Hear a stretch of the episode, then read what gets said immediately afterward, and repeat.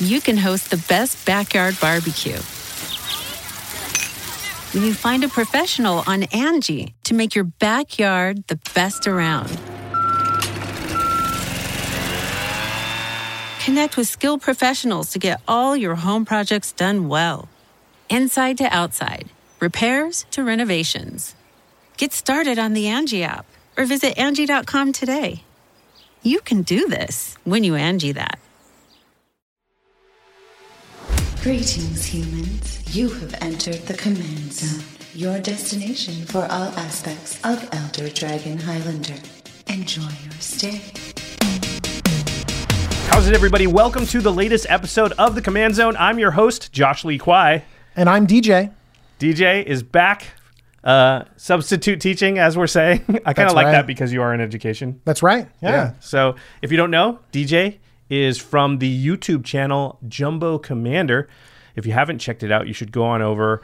You want to explain your channel really quick? Absolutely. We're focused on Commander, and my favorite thing to do is to make Commander decks. So I have tons of deck techs on the channel, and I'm going to be starting in on the M nineteen Commanders. There's so many great ones, so I'm really excited to break those down and make really interesting and unique decks. Yeah, you do have a ton of deck techs, and D J has some really good thoughts on building decks. In fact, I think at the time of this video, Vivictus Asmati is your most recent one. That's right. Yeah. All right, so go on over there and check that out. Today on this show, we are going to be talking about powering up your deck or tuning up your deck. You know, things happen. New sets come out. That's kind of the biggest thing that happens. Oh, yeah, totally. So new cards, they hit the scene. They start going into people's decks. It starts to change your playgroup and the decks people are playing. Or a new commander comes out and they build an entirely new deck. And that strategy is something that you haven't faced before. And your decks start maybe underperforming or not being good against those. And we find ourselves, you know, needing to tune them up.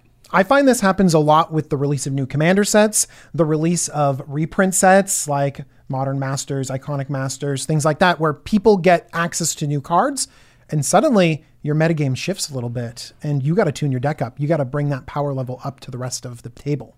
But then it can get into a sticky situation because you're changing your deck, but how do you know that you're making it better and not worse? Oh, yeah. Yeah, because oh, definitely yeah. I've made some tune-ups that Uh, actually ended up being tuned down. So that's not what you want to do. So that's what we're talking about today. Before we get into all that, we want to give some shout outs to our sponsors, card kingdom dot com slash command zone. If you use that affiliate link when you order your Magic product, your singles, anything at all, you really are supporting this show. You're supporting game nights and all of our content. And also, we've got a promotion going on. A lot of people have been asking, how do I unlock that game nights logo background on the LifeLinker app? Right now, if you use our affiliate link, again, command or sorry, card kingdom dot com slash command zone, for any order before August first, between now and August first, if you use that affiliate link, when they send you your cards or your product or whatever you ordered, in that package will come a code. And if you use that code in LifeLinker, you will unlock the Game Nights background. That's the only way to get it, again, until August first. So use that affiliate link, unlock the, the Game Nights uh, background. While you're there at Card Kingdom, you should also check out Ultra Pro products or anywhere at your L G S, whatever. They are every, available everywhere in the world. They make Eclipse sleeves, now available in one hundred packs. They make Relic tokens. I actually um, went down to the L G S in L A recently, and they had Relic tokens in stock for like the first time in like months. They're hard That's to find. That's awesome. Yeah. That's awesome. Have you seen these things? Have you used them? No, out? I have never seen them. Not in person? No. I was giving them out in G P Vegas. You must have missed me. Um, they are these really sweet uh, sort of plastic, like thick, high-quality tokens that kind of go on top of Magic tokens, and they're actually, they have the license agreement with Wizards, so they actually have Tarmogoyf ones, and they have like a Nicol Bolas emblem one, I think, and they have like, you know, the actual art from Magic, so they're really sweet. Um, something to check out from Ultra Pro. And the final way to support the show is directly if you go to patreon dot com slash command zone. In fact, we come call out one lucky patron every single episode, and this episode is dedicated to Lynn, Lynn Laboon. Laboon. Lynn. You rock. Okay. Let's go into our main topic here. Um, Let's talk about powering up your deck. Yeah. So you led in really well. I think, I think though, that we have to have a little bit of a disclaimer first. Okay. We have to, we have to talk about some yeah, that's disclaimer. Right. Disclaimer. We haven't done that one in a while. Okay, go ahead. We actually have to talk a little bit about definitions. we need to have the right vocabulary going into this conversation because we need to know what context we're talking about. So I'm going to be listing a few different categories of deck types, and that'll give us some context for talking about them and for evaluating cards in your specific deck. They're kind of like power level tiers almost. Exactly. This is going to be general, right? Where it's not going to be like exactly on the bullseye. It's just going to give you a general idea of what range we're talking about. That's why we're talking about it in terms of a disclaimer. It's mostly just language so that we can understand each other. And when we're talking about a power level of deck, you guys can kind of understand and be like, oh, that's my deck, or that's the deck I want to get to. Gotcha. So along this continuum of power level, we have at the bottom, jank. Okay. Then we have moving up the levels, casual, then focused, then optimized, and finally competitive at the top. Now, this is sort of a continuum of power level in commander decks. This doesn't mean that competitive is the best and jank is bad. You know, they're all good in their own way. They all have value. Are you? Why they are all, you laughing, Josh? They all have. Jank decks. Here's the thing. You guys might actually get offended when I describe a jank deck, but jank decks can be awesome and can be good too.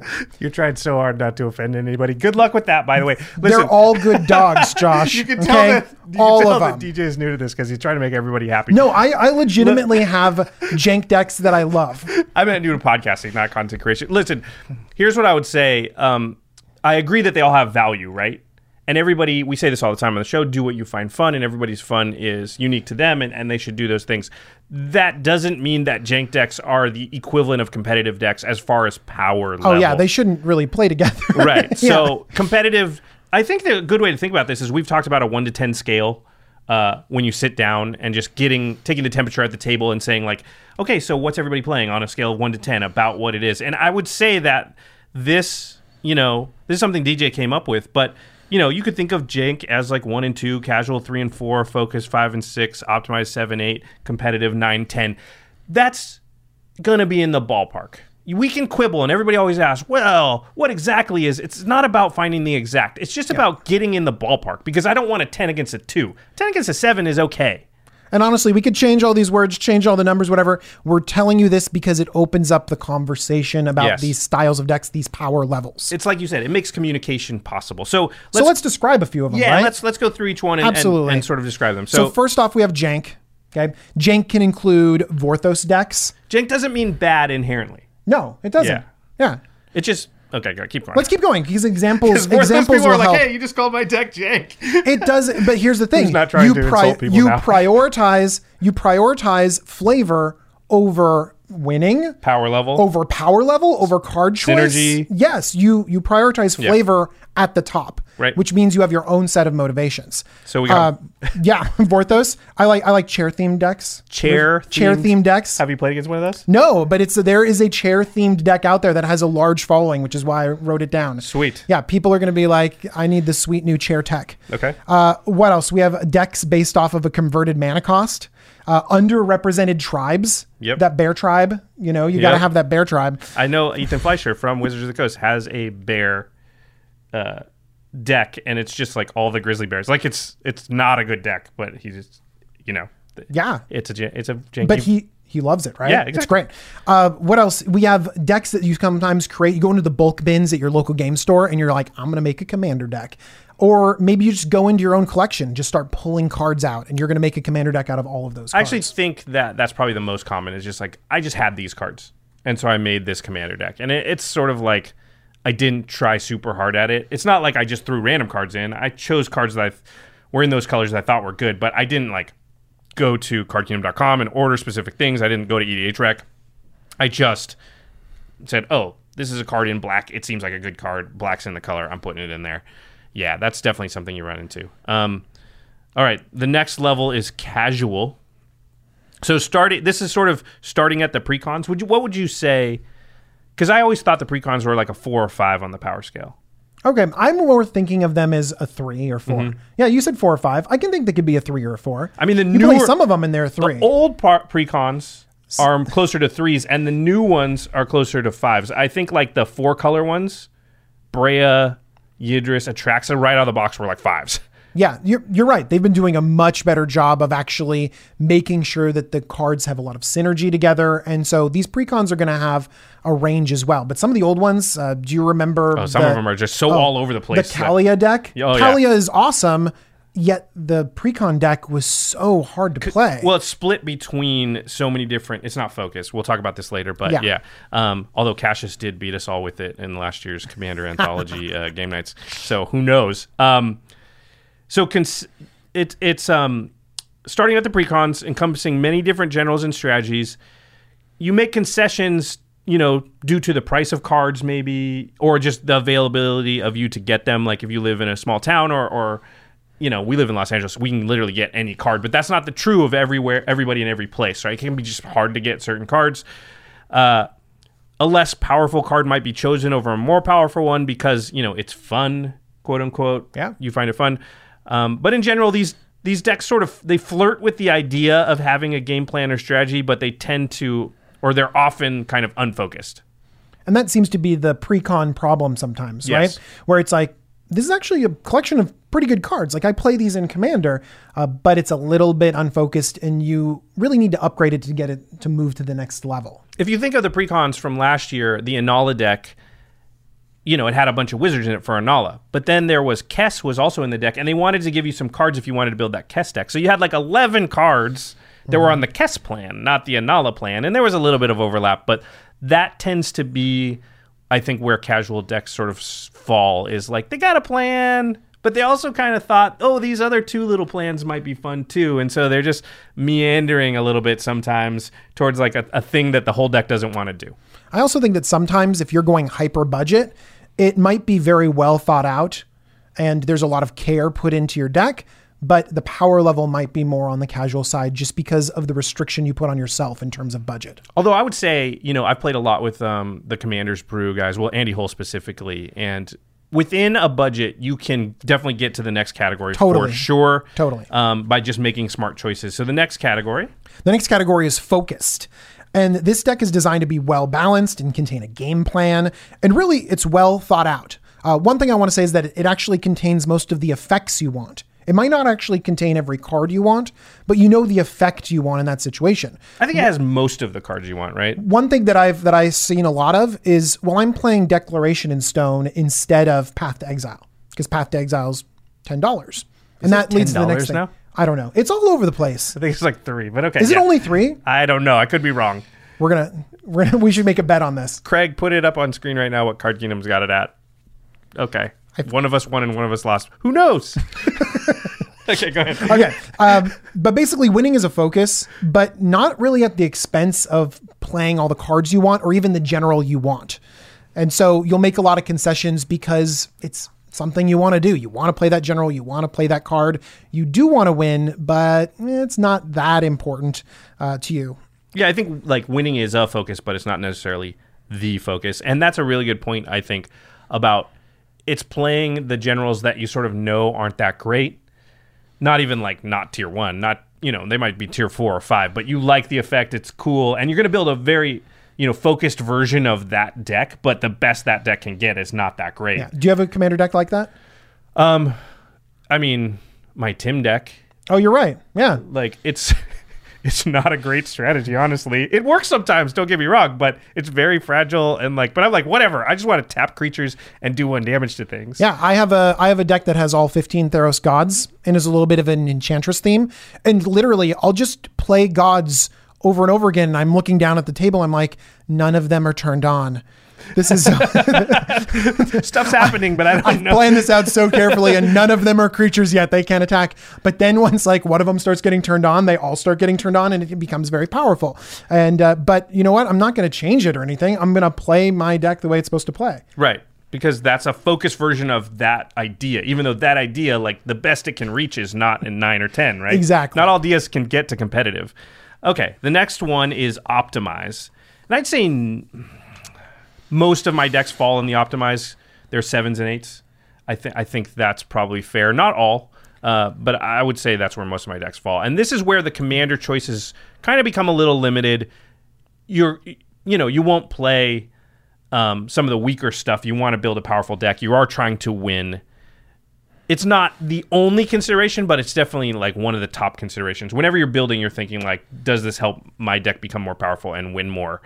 That doesn't mean you never put in a card that's like, I want to I want to try this out, it looks fun. It just means like that's the exception by far. Most of your cards are trying to win. Um, it heavily considers things like mana curve, mana base, typical lines of play, power level of cards. I put this, often decks are kept at this level purposely, and they eschew cards and interactions that break the social contract. That's so, a great point. Yeah. yeah. So, and, and this is where I put my decks, and I've played against you, and I know a lot of your decks sit here too, which is very powerful, but we're not putting in mass land destruction. We don't tutor. We're not. Our plan on in those decks is not to tutor for infinite combos and win that way. Nothing against those strategies. We just know that those kind of put us into the next realm, which is competitive, which is where we don't want to be. We still want to play our optimized mm-hmm. decks against people's focus decks. We don't want to push ourselves so far away that you can't. And I think that's kind of the thing. It's hard to play a deck that's two levels above another deck. You can play a deck that's one level. Oh, look at you. Made it off yeah, the table. Yeah, I did. Yeah, I two-handed. I, I saw it's because World Cup. I wanted to two-handed. Oh, very nice. Um, okay, and then let's talk about the final uh, level, which is competitive. Yeah, absolutely. Competitive, it's basically blistering speed and power. The speed and power is out of control, but most importantly, you're not really making very many compromises at all. I mean, you make zero. You make zero compromises. Yeah. There are people that try to make a little bit more budget competitive decks, and they work really well, but really... very, very few compromises. Uh, yeah, I think you could make a compromise for a budget. Like, I don't have two hundred dollars for a guy's cradle or whatever it is at exactly. now. Exactly. Um, but I'm going to play, you know, the closest card I can to that and the best replacement as far as that's reasonable. Exactly. Price-wise, yeah. Uh, and also, they have set archetypes and strategies. Oftentimes, you'll see the commanders or you'll see a card, and you'll know exactly what they're going for. They're going for Bomberman or Boonweaver combo or something like that. They're going to get Lab Maniac. They're going to Doomsday You. They're going to get uh, Food Chain out. Those are the cards that you kind of are the boogeyman in the competitive format. And, and I like this point because... it's funny. This is the only place in all of Commander where the, the meta is very well known. Totally. Right? Chain Veil Teferi, Food Chain Tazri, Food Chain Prosh, Breakfast Hulk, you know, Thrasios and Timna. These are like... Stacks versions, yes, things like that, yeah. These are very, very good decks, very strong, but you're not typically building your deck thinking, I can face anything that's ever been made, which in all the other levels you you do think about. Totally, totally. Yeah. Also, the social contract shifts. Yes, there's none. The, the, the social contract basically is like gone, and now it's everyone expects to be competitive. Everyone and, expects to play the top thing and do everything you need to do to win, which is kind of actually freeing in many situations where yeah. it's like, I know exactly what you're trying to do and you know exactly what I'm trying to do. It does take a little bit of the politics, a little bit of the play of Commander away, but it's kind of a fun thing to experience. Yeah, and I and you know what? I stated that incorrectly. I don't think the social contract is gone. I think their social contract is just a little bit different in the competitive realm than sort of the rest of E D H. Their social contract is, the contract is, we're cool if you mass land destruction, you combo off on whatever turn you can do it, you tutor for your win cons, all that stuff that some of the other, you know, power levels don't like or frown upon. Our social contract says that stuff's all okay. And I think the moral of this story, it, as far as the competitive versus casual, the never-ending conversation is concerned, is that communication is just the key there, right? Mm-hmm. Because you don't make a contract with somebody without negotiating it, right? I can't just enter D J into a conver- into a contract. He has to agree to it. And that's the problem we run into, is just when no communication happened, and therefore you're playing your competitive deck, I'm playing my focus deck, and all of a sudden we didn't discuss it, and my social contract is not the same as yours, and because we both assumed we were, we we committed the other person to a contract that they didn't have any say in or didn't negotiate. That's not fair, and so that's really incumbent upon all of us. Like we say, when you sit down at the table, just have a quick discussion and make sure everybody's on the general same page about power level. And you know what? I played with a competitive people um, and a lot of casual people, more casual than competitive, honestly, at G P Vegas, and all the competitive people were super cool about it. They were just honest about, well, I have a very powerful deck. And a lot of them had decks that weren't powerful. And if everybody wanted to play that, they were like, cool. And But, the, you know, I had one guy who was like, my deck's powerful. And I was like, cool, I'll pull out the most powerful deck I've got. At least I know what I'm getting myself into, man. And then when he, like, comboed us out on, like, turn six, I was like, that was sweet. you got us. Totally. I'm, nobody's mad about it. One Everybody guy knew. At the very beginning I played against, he's like, uh, this is a well-built Narset deck. I'm just going to warn you. The power level is up there. Granted, a well-built Narset deck doesn't even reach the level of competitive it, it's E D H. It's tier two now, yeah. Yeah, but it's basically Remember like when it was he the comes best in. Deck? I do, yeah. It was crazy. Partial Paris, yeah. yeah. Uh, but he came in actually saying that, and everyone knew what they were expecting. And yes, he won. He destroyed us all. But there's no feel bads at the end of that game. No feel bads at all. We knew what we were getting into. Because everybody was in on the contract. It was exactly. negotiated beforehand. So, okay. You have a nice little note here. Yeah, absolutely. Uh, we're going to be talking about the sort of middle levels of this. We're not going to be talking about jank or really competitive very much. I don't have the tech to give you your new chair tribal card right now. I don't have that advice for you. It's too it's too specific. It's so specific. And really, we're not we're not going to make your deck better unless we know exactly what you're going for in the, that jank strategy. In terms of competitive, the archetypes are set, really. The there's a lot to talk about in terms of that strategy, but you're not really changing your deck or tuning it very much. Those lists, Other than maybe, those lists are really well established, and people quibble and argue about a handful of cards. And I think a lot of times you find that somebody's just trying to sort of get their mana drain. They know they want it in there. It's just an mm-hmm. expensive card, and that's what the the one of the barriers to competitive E D H is. Just literally like, I need to get these cards, but they're expensive, and so working towards them slowly with trading and stuff is going to take a while. Um, also. To be fair, we are not competitive E D H experts. So no, we're really we're not. Probably the wrong people to talk about that anyway. I played a few times, but honestly, I, I, I'm slow and struggle a little bit with the lines of play, whereas other people are like, know exactly what's going yeah, on. Exactly. And uh, I don't actually currently have a competitive deck, do you? No. Uh, Mizzix was my best deck, and it's not. It's an eight. It's maybe a nine. Like, it's definitely not a ten. It'll, it, it can, like... It can maybe keep one of those competitive decks at bay. As soon as you get into a game with four competitive decks, done. It'll never win. Okay. You just, you just have to sit there quietly and hope to like sneak in at the end. Maybe they just like destroy each other. There's no yeah. way. No yeah. Way. No way. Yeah. All right. So let's. It can't win fast enough. And that's the thing about competitive decks is that they. They have very surefire ways to win and disruption as well, in many cases. Yeah. It's that disruption combined with those win conditions that makes them so powerful. Yeah, so good. Okay, sorry, I interrupted. Okay, so we're going to be talking about powering up your deck. And the first power level we're talking about is moving from that casual deck to that focused tier. And one thing to note is that when we're talking about casual decks and the focus decks, we're really talking about a pretty slow game. When you play with the precons, a lot of times that's going many, many, many turns. Yeah. And you talk about things at the higher end of the spectrum, the more competitive you de- get, the faster things are. The speed becomes really a critical issue. Yeah, I would say, and I actually wrote down what I thought were turn estimates here. Um, I would say that casual games, they go maybe like fifteen, sixteen, seventeen turns. That would be a normal one. I know this because of game nights and the way that we've oh, yeah, played, and I, yeah. keep, I have to keep track of turns, so I've paid very much attention to turns. Um, so if your games are going somewhere around the sixteen and seventeen turns, maybe even slightly longer, it's a good chance you're falling sort of in this category. So, you know, it's a good thing to take into account because it will determine some of your card choices. Totally. That speed is so important because... that many turns means that you have time to deploy strategies that you wouldn't in other games. And so speed of the format is really critical to understanding how to power up your deck. So one thing that I suggest that you do is uh, take what the deck is supposed to do and ramp it up. Do that better. I think that's an important thing, is to know what your deck is supposed to do. Uh, part of the things we talked about in terms of jank, where you just kind of take a collection and throw it together, Uh, that's not even the casual level. And sometimes the casuals, well, those precons, they didn't have a focused plan. And so taking it from casual to um, casual to focused means that you can actually focus your strategy, get all of those cards doing what you want them to do. It's like we were saying about the Inala deck having like ten or eleven cards that were actually for the Kess deck. Mm-hmm. Well, if you want to take your deck from casual to focus, you take out those Kess cards, you put in more Inala cards because it's an Inala deck, and you can't afford to be having like this weird star- side strategy that doesn't work with the rest of your strategy. So one of the things you want to do is look for, when you say whatever your deck's supposed to do, do it better, that to me is, is a synergy.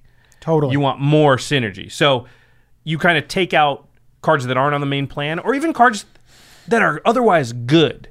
You know, I think that that a lot of casual decks, they have good cards in them, you know, but that good card is not a synergy-based card that works with your commander, and therefore it, it it's sort of lesser in power level than something else, only because it doesn't work with everything else in your deck so well. So its power level is kind of set in your deck. It doesn't have the ability to sort of rise above, you know, what the card text is. One thing that's really great with cards that work with your commander, in many situations, they actually all work together as yeah. well, which is really important. We talked about uh, the Wall Tribal Commander of Evictus and how basically we, you talked about uh, the green enchantment that uh, is a redundant effect. Yeah. Assault Formation is a redundant effect. Yes. And in many cases, those redundant effects all work together and make your deck more synergy based.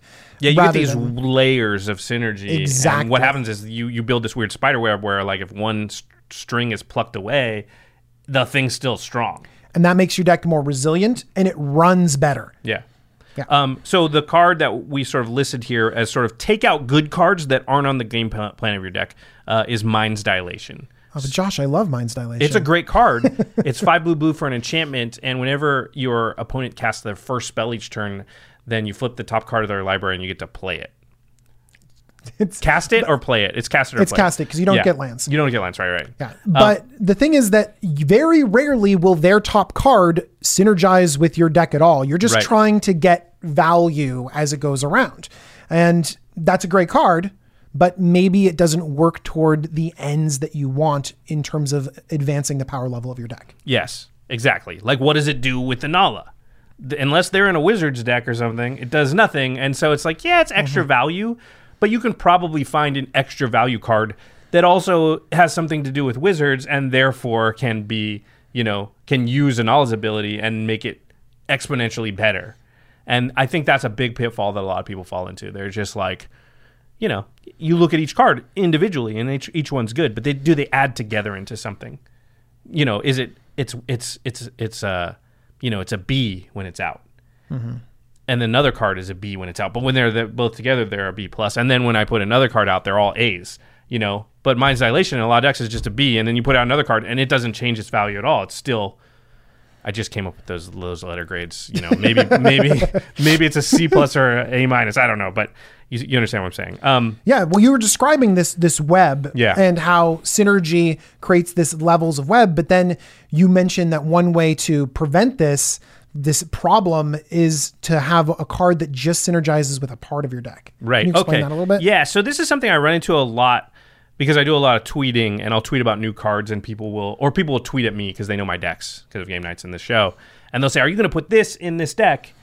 And it's int- it's always interesting to me what people think should go in decks and shouldn't, and then the lines of conversation that sort of stem from that. So let's say that a card called um, Desecrated Tomb comes out, and that's the new one from M nineteen, and it says anytime uh, a creature card leaves your graveyard, you make a one one bat.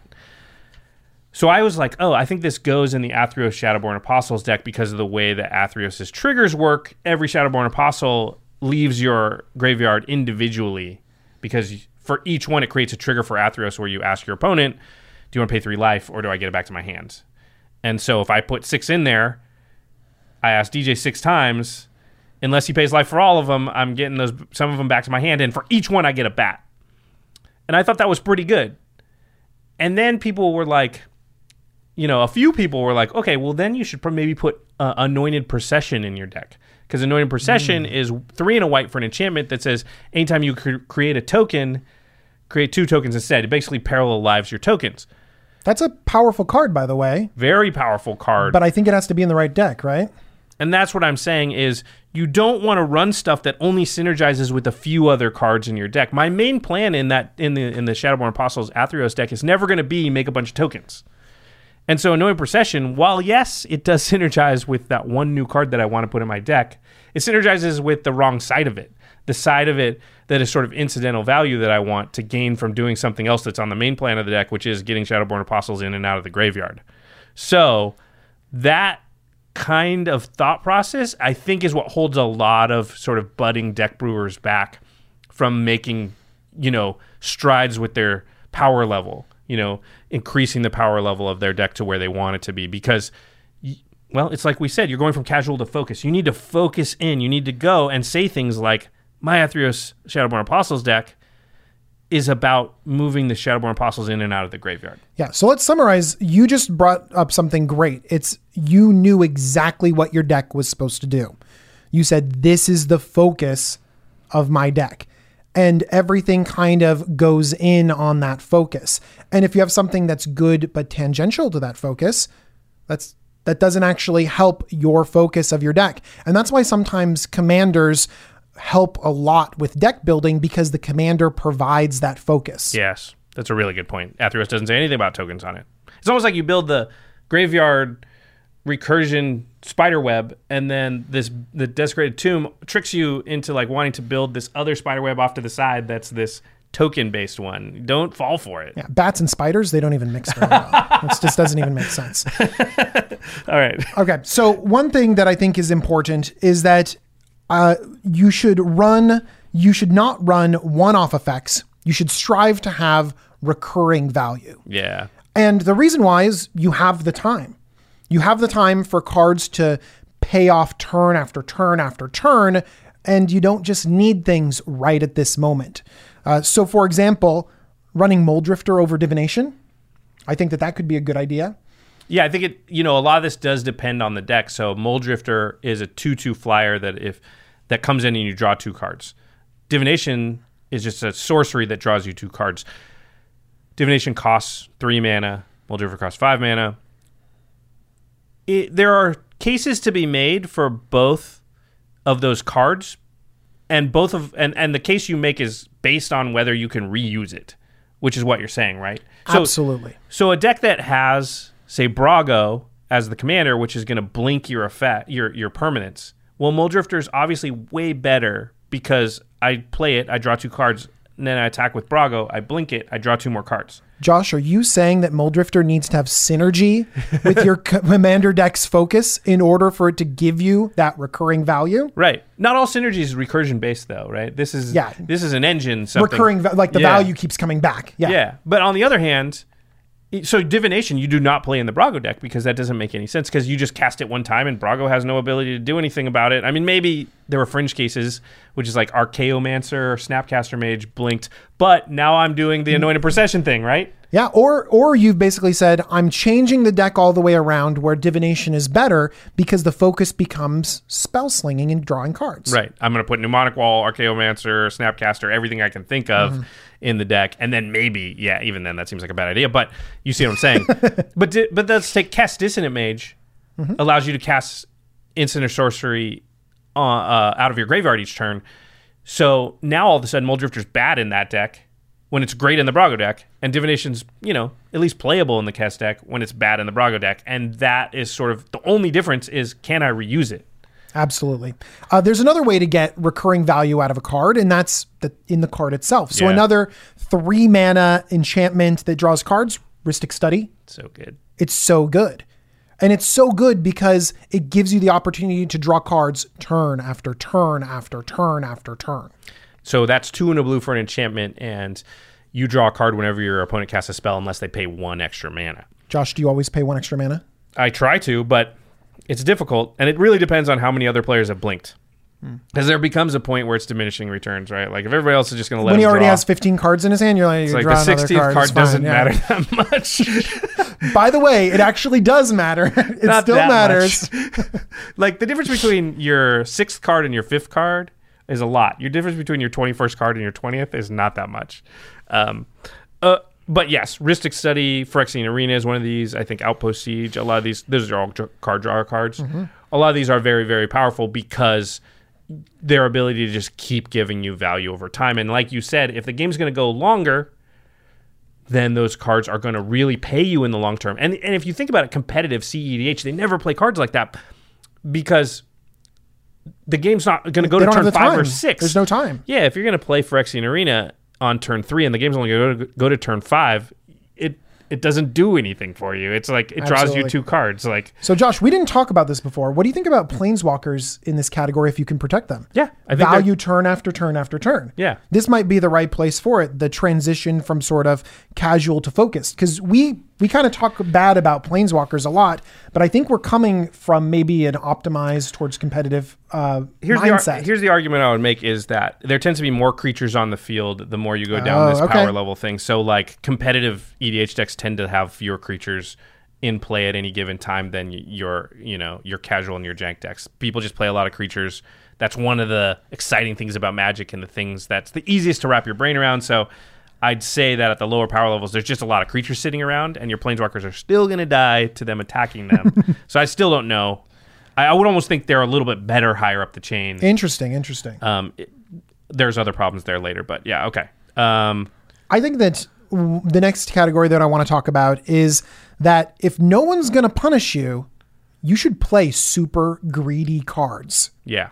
People have to punish you for playing these cards before you take them out of your deck. And so if you have a casual deck, you can increase the power level tremendously by playing cards like Seasons Past, four green green for a sorcery that has you return cards from your graveyard, but it's not just one, it's not just two. You get to choose a card for each different C M C. Yeah. So you, you can take get... a land and then a one drop and then a two drop and then a four drop, a six drop and a seven drop. And suddenly you can get six cards for it. You get so many cards back. Now, yeah. When is that card good? At a very specific time in the late game when you have a bunch of stuff you want in your graveyard and you're spending six mana for it. Mm-hmm. But it's it's so greedy. But if you can get it off and you have the time to then redeploy those cards, oh, it's game ending. A similar effect is uh, Praetor's Council, yep. which basically lets you get your whole graveyard and just that's that's in your hand now. And your and hand is unlimited size. No from that maximum point hand on, size. So. It's not even an emblem. It's just sort of like a rule that's out there in the ether. It's like, yeah, you don't have to worry about that anymore. That is weird. That's not an emblem or something. It's just like, remember that. You don't have to worry about hand size anymore.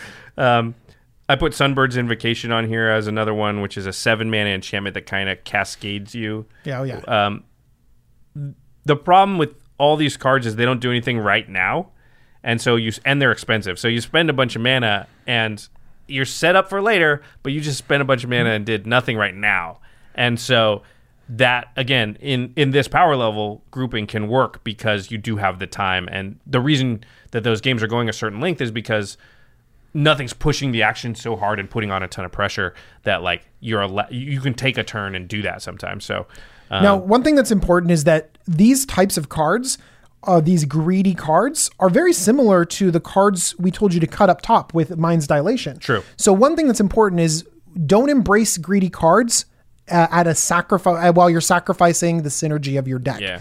Because a deck full of greedy cards is not going to work well. Like play, it's not going to function. Play Seasons Past and Praetor's Council in a deck that's already putting a bunch of stuff in the graveyard. Played in Marin.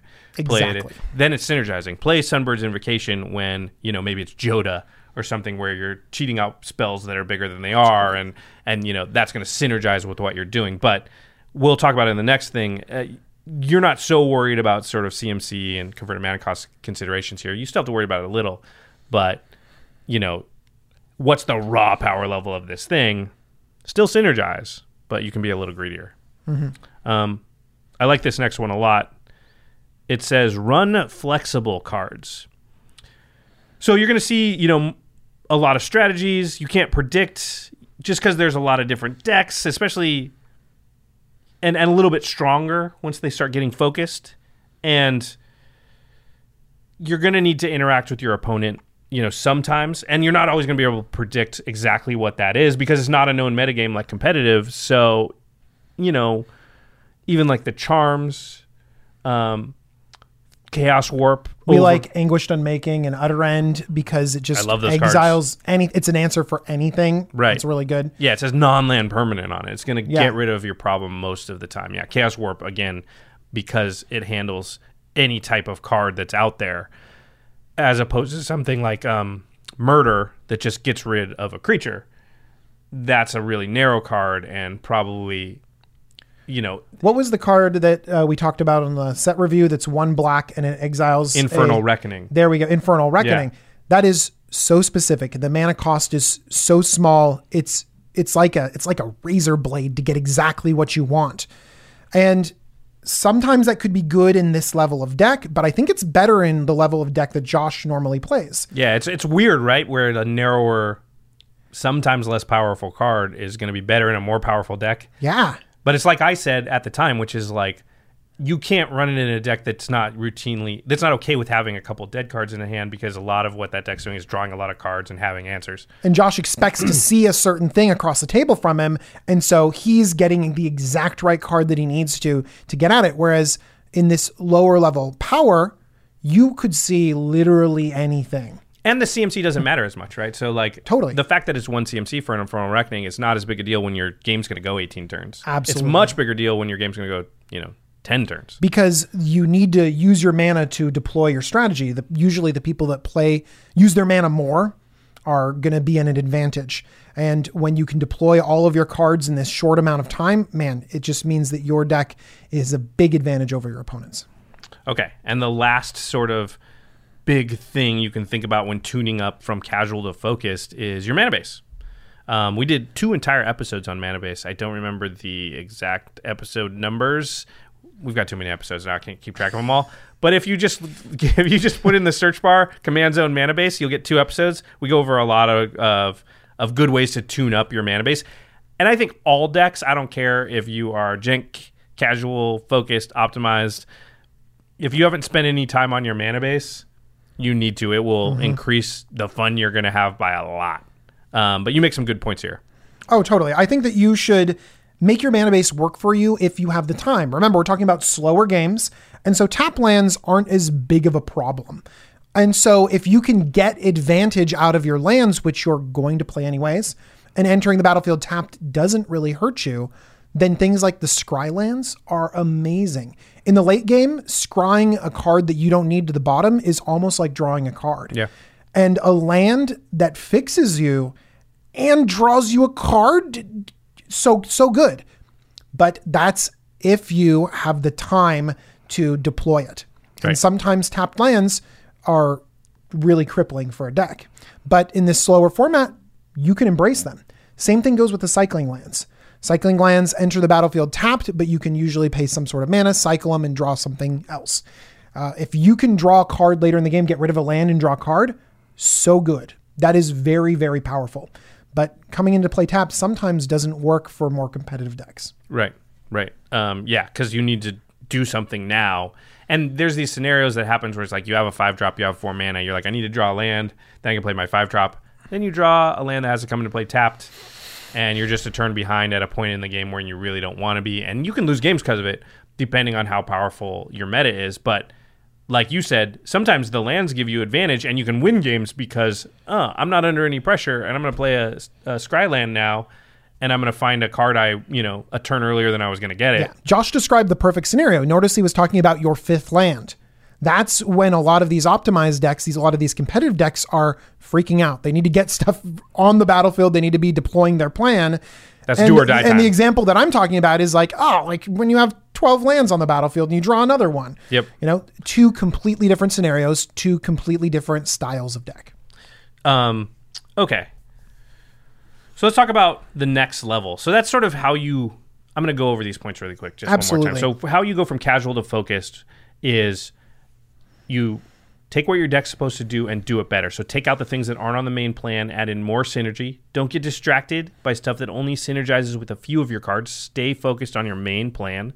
Don't run one-off effects. You know, if you can, run cards that award recurring value. If your play group is a little bit slower, it's not going to punish you. You can embrace some of the more greedy cards, still be synergistic, but you can go for stuff that like, listen, this is not going to do anything when I play it, but every play after that's going to be awesome. Run flexible cards, you know, be more poised to answer a more variety of things. Don't be so narrow. And tune your mana base and don't be scared of some scry lands, cycling lands, maybe utility lands that give you some kind of value, but come into play taps and ha- tapped or maybe have a downside because in a slower, you know, group or play group or metagame, you aren't as likely to be punished for that. Okay. All right. We're going to change gears now because we're going from focused to optimized. And one thing that you need to note is that this is a very distinct break because our advice changes dramatically as the pace of the game changes and as these decks change.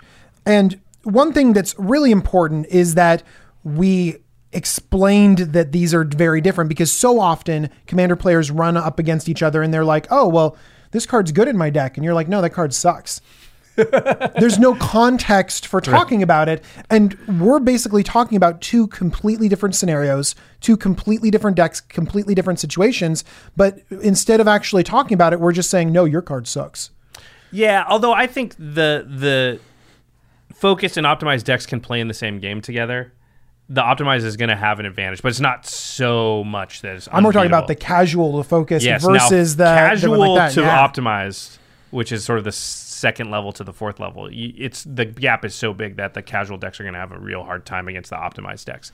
Um, so pace of the game for optimized to focused is fast. And I think these games average somewhere in the twelve turn range, thirteen turn range. And this is sort of the norm for game nights games. We've had games that have gone longer. And obviously, you these are just generalizations. You can have games in competitive E D H that go fifteen turns. Like, that can definitely happen. Um, but in general, these are going to be over, I think, around a dozen turns. I think that what's important is also the turn where you need to have answers, you need to be doing things, you need to have board presence, because a lot of the times those C D H games, competitive E D H games, go longer, but they had the conflict at an early turn. Turn four, turn five, maybe turn three was a moment where like somebody would have won, except for that, that somebody else managed to stop it, and exactly. now yeah. And these focused and optimized decks, suddenly they'll they'll trail off. It takes a little bit longer to win the game, but the critical fight, the critical battle, what actually won the game might have been as early as turn ten, maybe. Yeah, I, I you'll notice on the podcast I often will mention turn eight, nine, ten. Oh yeah, as the time when you should look around for certain things, because that, I believe, is normally where the games are won. Like you said, that might not be where the finish line is actually crossed, but that's where the move is made that that usually wins the game, somewhere in there. And it might take you a turn or two to wrap it up, but mm-hmm. um, so so what's the first point under taking your deck from focused to optimized? So I believe that you should play cards that do something right now. A lot more cards that do something right Absolutely. now. Absolutely. In fact, most of your cards should do something right now. And actually, the more it costs mana, the more this is true. Right. So if you, you can play Deathrite Shaman, right? Deathrite Shaman is amazing. Doesn't do anything right now, but it's a one drop. So it's going to come out early. It also doesn't expose you to big blowouts. But if you play Sunbird's Invocation, you're in big trouble, because it's a seven drop. It doesn't do anything right now. And you're just asking to get blown out yeah. by playing cards like that. Um, so... That's the difference, is the more C M C it costs, the more it has to do something right now. I also think that if you have cards that require you to do something else, maybe have an extra turn. So we're looking at cards like maybe Colonian Hydra or uh, Atali. Atali in the ninety-nine. Yeah, Atali in the ninety-nine, where you play this really cool and awesome creature, but you're kind of crossing your fingers and really hoping that you can go a whole turn of the table before you can really realize the advantage of that card. So that means some decks, uh, Xenagos is one that comes to mind, that can like give the thing haste. Mm-hmm. You know, then you're Atali's talking about the synergy, right? If the synergy is there, then Atali sort of counts as a creature that does something right now. I would count it there. But in your average deck, and I've, I saw this in G P Vegas a lot, where somebody would just play a card and you're like, yeah, that card is good. Atali's good. At- Atali decks are really good. Mm-hmm. Atali's not good in that deck, because your deck doesn't seem to be built in a way that is going to guarantee that Atali's always going to have haste. And mm-hmm. if Atali doesn't have haste, Atali's not good, because like you said, any card you play, I don't care what it is, that you cast it and it costs a significant amount of mana, probably four or more, and you have to sit there and hope you untap with it, is really risky. Oh, yeah. So I want to talk about a card. Okay. Uh, and uh, this this might get some some back and forth, but uh, I want to talk about Phyrexian Arena and how it's not actually that good in this specific scenario. So let's just, I want to break down Phyrexian Arena. First, it's one black black for an enchantment that says, at the beginning of your upkeep, you lose a life and you draw a card. It's so Howling Mind for yourself. Yeah, so let's just talk about this. You play Phyrexian Arena. Yep. Okay. This is the first turn. Does nothing. This is turn three, but yeah, yeah. Oh, yeah. The first turn of Phyrexian Arena is on the battlefield. Yeah. Okay. You play uh, it, nothing happens. Nothing happens. Yep. Okay. The second turn of Phyrexian Arena, you have now drawn a card and lost a life. Uh, Josh, three mana, draw one cycle. card. Draw one. Yeah, cycle? No, that's not. And lose a life. That's unacceptable. No, you'd never play that card. Okay. I mean, probably wouldn't play that card, yeah. So now we go to the next turn. This yeah. is now the third turn of Phyrexian Arena, and we've drawn two cards, lost two life over three turns. It's a really bad divination. Yeah. And we have instant effects that do this better. Uh, Sign in Blood, Knight's Whisper. Read the Bones. Yeah, well, we, we're not even to the Read the Bones level yet. Yeah. I mean, yeah. So, okay, still not very good. The next turn, the fourth turn of Phyrexian Arena. Now, we're finally drawing three cards. You've drawn three cards, you lost three life. I'd say at that point, Phyrexian Arena has actively been good. I think it's fine. I think it's been good, but not great. So let's compare it to, you said Read the Bones, right? Yeah. Read the Bones is two and a black for a sorcery that says scry two, draw two, lose two. Yeah. Okay. You see four cards with that. Maybe if you like the top two, you don't. I mean, then you found what you want, yeah. right? So at that moment, at that time, you get to see more cards. You get the ones that you want. And a lot of times people argue and say that scry two is almost like drawing a card. Yeah. Um, it's yeah. pretty close. It's, it's, it's pretty like, close. Yeah. Maybe like two thirds of a card, I would say. Yeah. Uh, so So maybe that's Breathe the Bones is kind of equal to Phyrexian Arena. Yeah, and, and we don't have this weird suspended effect across many t- different Somebody turns. Somebody might Austere Command, they might Cleansing Nova, they yeah. might Merciless Eviction, they might just What about decimate. Something like Ancient Craving? Yeah. It's one extra mana, but you get your three cards immediately that well, turn. Yep, yep. Okay, so now we're going into the fifth turn. Five turns. And now you've essentially drawn that extra card. You now have drawn four cards and you've seen this value over all of these turns. And now I think we're feeling pretty good. Yeah. But that's a long, that's a long time. Yeah. You're saying you played on turn three and then we got turn four, turn five, turn six. And now on turn seven, you feel good. I feel good. You feel good. Yeah. Uh, it's fair. I think those, th- those things are fair. I think, you know, it's three C M C and it depends a lot, but you know, what's your deck's normal turn three play? That's There's something not, to consider. It's not a mana rock. See, it's, what Josh is getting at is it's all about speed. Notice he's not saying, oh, it's good, you're wrong, it's bad. He's breaking it down and trying to figure out, well, what's the speed? What is your turn three play? Thinking about how long the game is going on. Yeah. And that's the right way to approach it. Yeah. It, it, so the, you're thinking the turn three play, if it's a mana rock versus this, then... Well, and there's not great mana rocks at three. Coalition is good. Um, Chromatic Lantern, only some decks, four and five color decks. Um, then we're down to what? Dark Steel. I mean, a lot of times you're playing a two mana rock and then you're ramping to four. You're playing something on four. Good point.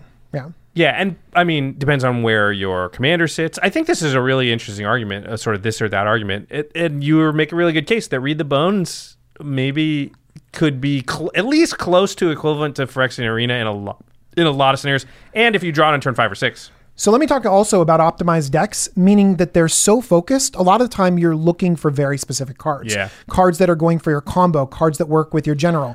Everything has more of a focus. And so raw card advantage might not be as good as that scry two, draw two. Yeah. Although I wouldn't put optimized into the combo category all the time. I think competitive usually yeah, are, right. but, but optimized decks can have combos in them. And if that's how you're trying to win, I can see it. Yeah, no, it's a, it's so, you know, a, it's a compelling game, argument. Late game, you need that removal spell. You need that answer. You need that, some, you need action.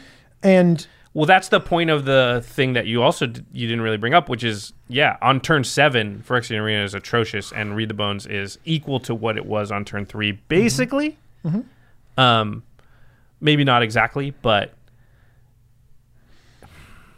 I don't know. I don't have a great rebuttal. It's it's an it's a really interesting thing, and I know like competitive C E D H players would not touch Phyrexian Arena. They mm-hmm. wouldn't go near it. One of the most important parts. But they'll play Read the Bones. One of the most important parts is that not Read the Bones, but something like it. Yeah, exactly. Uh, one of the most important parts is that Josh and I established a context of what we're talking about. So we both know that we're talking about moving from focused to optimized. Okay, we're if we were talking about a casual deck and I said, should I put Phyrexian Arena in here? Right. Josh would unequivocally be absolutely throw it in there. It's great. That game's going to go eighteen turns. Yeah.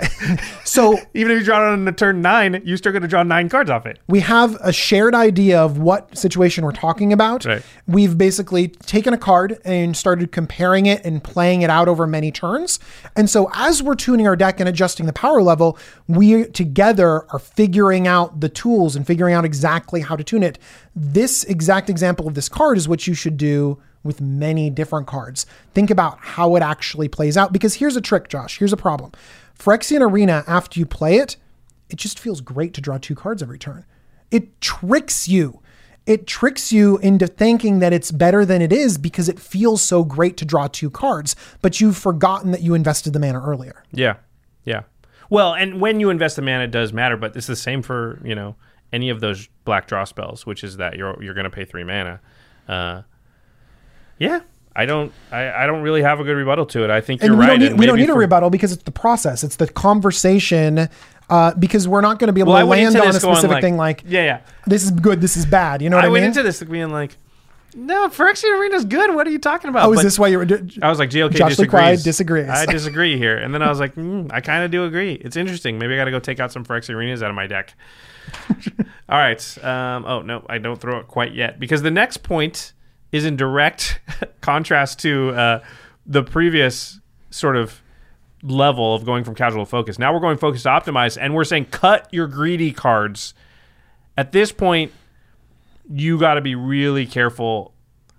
People will punish you now. Yes. They'll punish you for your greedy cards. Notice the thing that said before is like, play your greedy cards, embrace them if no one punishes you for them. Now you can expect the punishment to come. Yeah. So you got to be real careful about playing Sunbird's Invocation because, like I said, you pay seven mana, it does nothing. And A, your shields are going to be down after you do it, and they might take advantage of that window to try and win. B, if they have something that just happens to get rid of it, they time walk you. Oh. You know, yeah, if they have austere command, they time walk you and do a bunch of other stuff they wanted to do, and you that was just horrible for you. Absolutely. So, you know, one of my examples for greedy cards is Desertion. Yeah. Desertion is three blue blue for a counter spell, but if you counter a creature or an artifact, I think, right? Yep. You get that card on your side of the battlefield. That's awesome. That's a huge blowout. They play their card, boom, five mana counter spell. But it's so greedy. How often are you going to hold up five mana for your counter spell? It's, it's hard. Just, it's hard. And and sometimes that affects your gameplay as it's going. It's just such a greedy card. You wanna you wanna minimize that and make sure that you just have the answer, have the counterspell when you need it. Not that there aren't decks that would play Desertion, but those decks are Mizzix decks, those decks are Talran decks. You can't just throw it in a deck that has blue thinking like this is just good in all blue decks because, yeah, like... I actually think I might... I mean, Mizzix is different, but I, for a Talran deck, I don't, I'm definitely not running Desertion over every other counterspell that's less than it. No, I think there's there's arguments to be had because you're just leaving your mana open generally on other people's turns.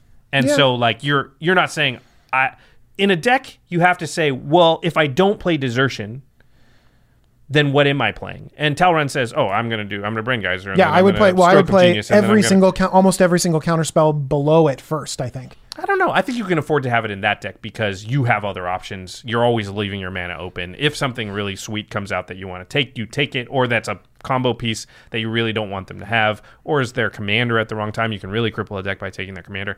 I think that deck, though, is leaving its mana all open, all, open all the time. And so five mana open to it is not that big a deal. I'm also, but I'm worried about the interaction in the early turns. I'm holding that Desertion on turn four, That's and I'm like, I, can can this be just a counterspell? Can yeah. this be a swan song? That's what I'm thinking as well. That's a good point. Yeah, and I definitely wouldn't play it above the swan songs and the... And what we're doing is we're trying to balance yeah. the greed. Because... If you if you just basically go for no greed whatsoever, then you're leaving value on the table. So what Josh and I are trying to do is find that line yeah. of greed, right? Is it line is desertion exactly? Is Desertion gr- just greedy enough so we won't get punished? Here's where I wouldn't play it one hundred percent, which is in decks that have blue but aren't permission decks and aren't are gonna mostly want to play things on their turn, mm-hmm. and that is the type of deck where Desertion is not going to be good because what you're going to do is leave five mana open, and then you're going to have to just fire it off against a crappy thing because you didn't want to n- not use the five mana, but at the same time, you don't have anything, any other options. You know, good control decks have a bunch of options and they're just like, go, and I'll make a decision based upon what happens. And Desertion's one of the things I might do, but I also might swan song the thing because I don't want it, or I also might just stroke of genius or whatever and draw a bunch of cards because nothing really scary happened. Mm-hmm. And and then I think it's fine, but that's a narrow deck, right? That's not every deck. Oh, yeah. And I think Desertion gets put in the category of like one of the better counterspells. And it's a really interesting point that it's maybe not because, yeah, it cost five. Um, another one I put here was Nissa's Renewal. Mm. This is a card I've I saw a few times at G P Vegas. Um, it puts it's six mana, sorcery, puts three lands into play, and you gain seven life. Seven life, I believe. it seems really good. You can't take your six turn off and do nothing. And not, you know, yeah, you got three lands in play, you got a few life. You just, that's, it's way too greedy. You need synergy in your deck to do it. If you have landfall triggers, maybe it works. But in in a lot of decks, just getting three more mana isn't isn't worth it because, like I said, shields are down, did a bunch of stuff. That might be the turn when people try and win or make the game-winning play. Totally. And that actually brings us into our next category, which is bringing the curve of your ramp down. You just described a ramp spell that brought you from, what, six, six to nine? To nine. Yeah, sometimes those games are ending. And so if you can bring your ramp down, you cut Explosive Vegetation, Hour of Promise, Traverse the Outlands, Boundless Realms, and you embrace cards like Farseek, Nature's Lore, Felwar Stone, uh, Cold Steel Heart. Notice I cut things that are four or more and yeah. embraced uh, ramp that's two or less. Yep. Not to say the four or more isn't powerful, but if the game is ending soon, you, you don't you don't have time to start ramping on turn five to then actually play Magic when you get to ten mana because your opponents are playing critical spells right now. It's not just that, too. I think it has to do with the ability when you top deck it later, or not top deck it, when you draw, I guess top decking is just drawing it. Top decking is when you have no cards in hand, though, yeah. really. When you draw it later to fit it in with something else and be mana efficient. So mm-hmm. a lot of what we were talking about as far as the... There's just this general theory of Magic that whoever spends the most mana is going to win the game over the course of a game. And yeah. so if you, on turn five, only tap four of your lands and leave one and just don't use that mana, and then you do that, you know, sometimes there's two mana left over that you didn't use, and you do that over the course of the game, and you left ten mana on the table, but another player didn't. There's a good chance that other player has an advantage over you because they were able to cast ten more mana worth of stuff. Magic's a lot about resources yeah. and resource management, and if someone uses more resources than you, then they have an advantage. So... Farseek fits in with a lot more different cards than Explosive Vegetation does, right? Mm-hmm. Like, I need four mana. Well, if I have six mana, it's hard to fit Explosive Vegetation. It's probably my entire turn, which means would I want to do that or play a six-drop? But if I have a four-drop and Farseek, I can do both, ramp my mana, advance my game plan, and play something else that affects the board and hits the table. That versatility, it's like flexibility on Chaos Warp versus Murder in a different way, but it's it's very similar as far as conceptually. And Another so, thing that Josh touched on is curve considerations. Sometimes you don't have a relevant play on two, but on four, there are a lot of good cards at four. Yeah. And so a lot of times your commander is at four. Absolutely. And so you're robbing yourself of a really powerful play uh, of on four mana, whereas on two mana, well, your plays are a little bit limited. The power level is, by definition, a little bit lower. And at that point, your opponents are unlikely to be doing things that are as worrying to you. So you can afford to play Farseek, play uh, Signet, play things like that. Whereas on turn six, if you play Nissa's Renewal, that's a turn where your opponent may just go off, you know? And it's possible at the optimized level for them to be winning the game. And I don't mean literally comboing out necessarily, although they could, but making the play that makes them basically impossible to beat before they win. Mm-hmm. Uh, another thing that I like to cut is high variance cards. One of my cards that I just really don't like, but people love, is Illusionist Bracers. Illusionist Bracers is two colorless mana for an equipment. It has an equip cost of three, and you can basically, it lets you copy activated abilities. In my mind, Illusionist Bracer, Bracers is best when you're already doing the thing that's causing you to be successful. It's doubling up something that's already good rather than getting you to that place where you need to do something good. For example, I have a Borborygmos Enrage deck. Right. If I'm at the point in time where Borborygmos is on the battlefield and I can start chucking lands, I feel like I'm doing really well. I don't need to double that up. Another example, this is Doubling Cube. Yep. By the way, these are still powerful cards, but if I have enough mana to get to a point where Doubling Cube really starts doing the game, like... I, I don't know. That's that's a little bit of a high variance card. They're win more. They're exactly. They're win more. Where they don't do anything on their own, but when you're already doing something great, they make that thing better. You know, uh, a card that's been getting talked about a lot of people for some reason um, lately is Helm of the Host. That, oh, I totally agree with so you, So Helm of the Host is a card. Um, it's four mana equipment, five to equip. At the beginning of combat, you create a copy of equipped creature, and it's not a legend. So what you can do, the token copy is not a legend. And also the token copy doesn't go away at the end of turn. So it sort of progenitor mimics a Sakashima copy of a Legend, if anybody knows those cards. It's powerful. It's very powerful. So you put it on, say, your commander, you know, the most common thing, and then you make a copy of it, and you have two copies of your commander out because, again, the token copy does not obey the legendary rule. Sounds amazing. Sounds incredible. There's so many broken things you can do with it. Yet, and yet, I don't love this card because the blowout potential is enormous. We're talking nine mana. Four to play it, five to equip it. You, if they just remove the creature in response to the equipping, they time walked you, and all the stuff that removes your creature is cheaper than nine mana by a lot. Swords, Plowshares, Path to Exile, Chaos Warp, Anguish Unmaking, Utter End. Not to mention stuff like Chaos or Cyclonic Rift, Evacuation, things like that. I just don't believe that.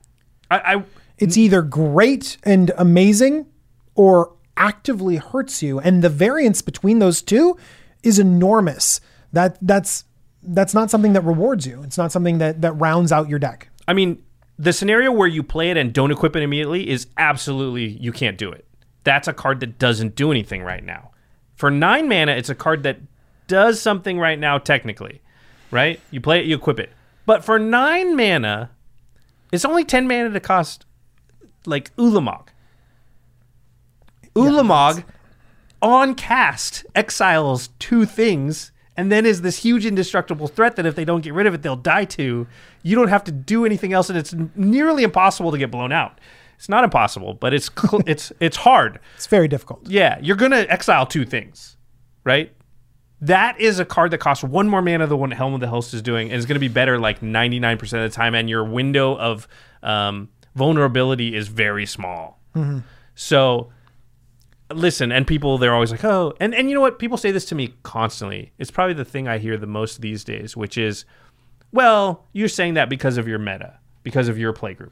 And by the way, we are saying that a little bit because of our playgroup. Right now, we're talking about moving from focused to optimized. Right. We're talking about very specific decks right now. Right. And if you are, again, not punished for this extremely greedy card, it could do really good stuff. It actually could just win the game for you super easily. Helm of the Host is amazing down in the focused yeah. and the and the casual levels. I think it's probably really, really good. And once you get up to optimize, it's not. And what I'm saying is if you play against me, I will punish you for that card. And therefore, I don't think that card is great. I'm not saying it's horrible. And people only see things in black and white. Just because you see say a card is dangerous, high variance, greedy, I'm not saying it's horrible. I'm not saying it's the worst card and you should never put it in your deck or you're an idiot for playing it. I'm just saying, like, I don't love it. I like it. I wish I could get it on my creature. It would be cool. There would be a cool story. I'm scared to try it. I don't. I actually don't. I actually don't love it. And I actually think I mean, that Helm of the Host might be. I mean, you might even get punished not just from focused to optimized, but even in casual decks, you might get punished with this card. I don't think so. I mean, you don't think so? It just seems to be terminate. It's something de- like that. Yeah, it's definitely possible. Yeah, but I mean, it's it's not as likely. Disenchant. yeah. Dis- well, dis- disenchant doesn't punish you. Disenchant is just. I mean, it punishes you. Well, wait. You pay. You pay yeah, yeah. four mana. You go to equip it. It's just like turns. yeah, no. The game's going to go nineteen turns. You're right. You're so, right. So that's you're not right. as bad. Yeah. But yeah. Um, okay. Sorry. No. So you focused Home a lot the on the on the the mana cost of this, right? Because you're thinking about, well, when am I playing this? Am I playing it turn five? You know, what do I want an equipment on turn five? And so we're actually talking a lot about the pace of the game, the speed of the game, and in many cases, the mana curve of the game. And one thing that you can do is you can bring all of your spells on your mana curve down a little bit to make yourself faster, to well, make think, yourself more competitive. I think this is probably the single thing that's hard to say. But my gut is that this is adjusting the mana curve of your deck is actually the single thing that sort of moves the power level of your deck up as you go through the ranks. Mm-hmm. Uh, you'll notice uh, op- I did an, we did an entire episode about mana curve once too, and I think it's probably one of our better ones as far as like if you want to build more powerful decks, go listen to our mana curve episode.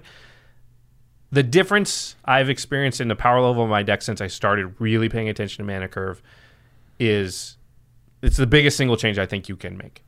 I really do. It's just doing more stuff, having more options, like I said, being able to fit in multiple spells on a turn. We talked about the, de- the being able to deploy your resources. Yes. So resource management, and you were talking about, well, don't have this one mana waiting around. Don't cast this and then you're wasting mana. It's all about hitting all of those points along the curve. And if you build your deck properly, then you can hit all of those points, use more resources than your opponent, and then you have a distinct advantage over them and a distinct advantage in terms of your speed. And it's just way more fun because you're doing more stuff. That's true. That's true. You just are. Yeah. Okay. So yeah, you were saying improve your overall mana curve, cut expensive costing cards. This is the part people don't like to hear, D J. I don't even like to hear it. I don't like my own advice right here because what did I write down? I wrote down to cut expropriate. Yeah. This is, uh, I just want to give everybody an update. I have said many times on the show that I've never cast expropriate and not won the game. The streak is over. I lost one game in Vegas where I cast it. You let the card down, Josh. I did. That's you m- let expropriate it was actually, down. I'll be honest. It was through a misplay on my part that I lost that game, but it doesn't matter.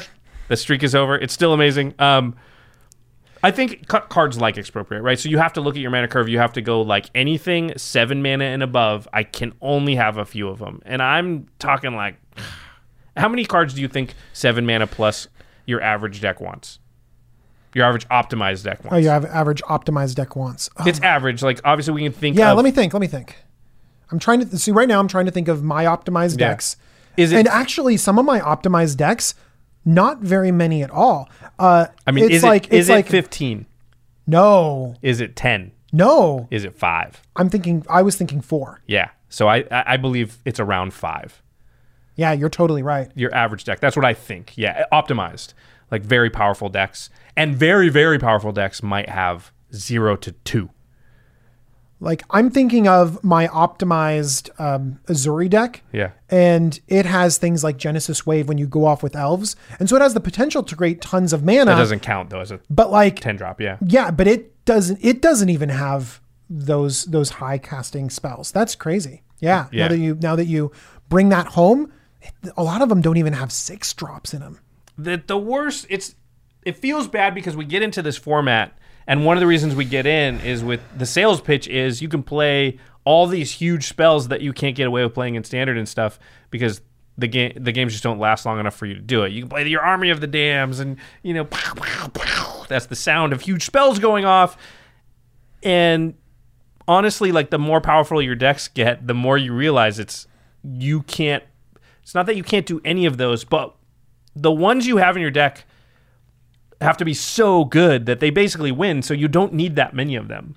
Well, that might be that might be an argument for stopping somewhere along this continuum and not actually getting to optimized. Yeah, yeah, and and and definitely, I think that's a thing is um, is purposefully keeping your decks in a certain range so that you have them. And we've talked we talked about before the show how, like, when you go to something like G P Vegas, I think people have the a really incorrect idea of what playing for fun E D H at a G P is like. They think it's like all spikes. That has not been my experience at all. Are there some C E D H players? For sure. Are most of the players competitive players? Not at all. You play against people with their Vorthos all white bordered deck, all misprint deck. I've played against both those decks. You play against a lot of people that are younger in age. Some people are t- basically like a precon with like three different cards in it. Somebody is playing, you know, there's this guy, um, on Twitter, his name's Bradley Rose. He plays a deck that has a theme, but he won't tell you what the theme is. As he's playing it, you're supposed to try and guess what the theme is, but the cards in the deck are not trying to win. They're trying to give you clues so you can guess what the theme of his deck is. You play against a ton of that stuff. It is not super spiky, and therefore, you need a big range of decks that you bring to G Ps. Not big. You don't need twenty decks. You just need, you know... I need twenty decks, Josh. I'm just kidding. You need five, but the, all the five can't be optimized. You need a, a casual deck, a focus deck, an optimized deck. You need one in each place because you're going to sit down tables and you're going to be like, what level one to ten are we at? And sometimes all three other people are going to say four. And that's cool. You go, okay, good. I got my Tim deck right here. Although my Tim deck's probably more like a five or six, so I got. I got. Right, we'll talk about yeah. that a little bit later about yeah, about yeah. power level and where to find your power level in your meta. Oh, I jumped the gun. Yeah, like we got that. three more yeah. points here. We still got we still got to talk about how to bring your deck from focus to optimized. Right. Uh, I think one thing that you all actually need is more interaction. Sometimes decks are so hyper focused on doing their own thing that they almost ignore the rest of the table, and that interaction can actually be more specific. We mentioned in the other category that you want really general interaction. Here you can actually have very specific interaction because you can predict what will interrupt your game plan and also what other game plans could be at the table. I think in general, just the di- a big difference between focused decks and optimized decks is just amount of interaction too. When you first build a deck, and everybody kind of falls into this pitfall where like your first version of the deck is so focused on its game plan, because that's the part that you need to nail down, that it ha- just tends to have, like, it'll have the throw-ins. Also, it's way more fun. Yeah, yeah, that's the like, fun for part. Example, you don't play Magic because, like, what are you going to do with your deck? I'm going to stop. I'm going to kill my opponent's stuff. You know that. You know, you go. I'm going to get out a lot of big creatures, and I'm going to, you know. Yeah, you're goldfishing a deck, and you're not excited about. Uh, uh, I'll kill something this turn. You know. You don't even you do that in goldfishing. Put, you want to put. You want to put stuff on your battlefield, and you want to swing things. You want to have great splashy spells. And so a lot of beginning players don't have that interaction that you need. And so as you move from focused to optimized, you don't just need interaction. You need to make sure that you have the right interaction. And you can have more narrow interaction because you know a little bit more about what you're answering. Or at least you know your weaknesses and what you're going to, you know, you may not need creature interaction because you're like, well, my answer to creatures is my main game plan. Yeah. And that may be totally fine. Um, I still think flexible answers are good. I think just more interaction in general. Mm-hmm. Like... Yeah, that's another deck, deck building thing that has just happened to me over the years, which is like when I build V one of a deck now, I have seven pieces of, you know, direct one-for-one uh, removal of yeah. some kind. You know? Well, one example of this, this is as you move towards competitive, like a great card in competitive is Flusterstorm. Yeah. I don't think we would play that very often. Flusterstorm is one blue, it's counter, target, non-creature spell, uh, and it has Storm. Yep. Uh, if uh, sorry, counter target non-creature spell unless you pay one, and then it has Storm. And so this is great in the competitive E D H uh, format because it answers what it needs to answer. But for us, do you even see it around? I've, I don't think I hardly I've ever seen see it, it around. I've seen it before, but it's very rare because yeah. there just tends to be enough mana sitting around because not everybody's playing so efficiently. And, in co- and it's not answering another Storm card. It's yeah. answering... a regular or card. Or yeah. some of a regular card, yeah. And a C D H, a lot of times, like, if they get this one spell off, they're going to win, you know, on turn four. And you need to... But it's it so, needs to cost the, one mana, too. Your answer mar- needs to cost one the mana. The margins are so tight that maybe they can even pay the one mana, but after they pay it, then they can't continue the rest of the chain. And so it's just way better. Whereas we're worried about just raw card advantage. Like, I play that, you pay the one mana. Who cares if it stopped the rest of your play that turn? You weren't going to win that turn. Exactly. Yeah. Yeah.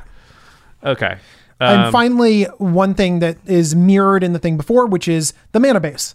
Making your mana base better makes your deck better. But in this situation, tapped lands are awful. I don't, yeah. They are, they, okay, how about not awful? How about this? They are a serious disadvantage and you need to be very conscious of when you're including them. Yeah, I think it's it's along the don't be greedy lines, right? I like to tell people in general, I like... to have no more than thirty percent of my mana base come into, you like have to come into play tapped. Um, so I'm okay with a few tap lands, but it can't be a lot because I don't want to be, I want to play the tap land on turn one or at the moment when I have a two drop and not a three drop and it's turn three and I can just drop that as the extra land. But I, I, you can only do that like once or twice a game and fit that in correctly. If you have a hand that's like one untapped land and three tap lands, you're in trouble because you're just going to be behind that. You're a turn behind. Game. Yeah. Yeah. And being a turn behind when is... when the game is going to go twelve turns. Exactly. Is not very good at all. Yeah. And we talk about hitting points on the curve. And if you've paid attention to your curve, but your mana base has you a turn off. Think about the scenario where Deathrite Shaman we're talking about is, is a really good card. It's an amazing card. If you have a Deathrite Shaman in your opening hand and they're all tap lands, and now I got to play my Deathrite Shaman on turn two and my Signet on turn three... And like all of a sudden, all that work I've done to make my mana curve correct is putting me, you know, the tap lands are literally putting me a turn behind. And mm-hmm. so it just makes it like almost like I didn't do the curve stuff or I did it wrong. Exactly. Yeah. By the way, Josh, I like the way that you're mentioning Deathrite Shaman in this category specifically, because I think in a lot of normal E D H, Deathrite Shaman is a little bit mediocre. But when you can, when you know that your opponent or when you know that you have fetch lands, then suddenly Deathrite Shaman is a mana dork you can rely on. There are some tables, uh, casual tables, where lands very rarely go to the graveyard. But you sit down at a certain optimized table and you know you will have food for your Deathrite Shaman. Deathrite Shaman's so good. You should play it more. Not just the lands thing, the graveyard removal, period.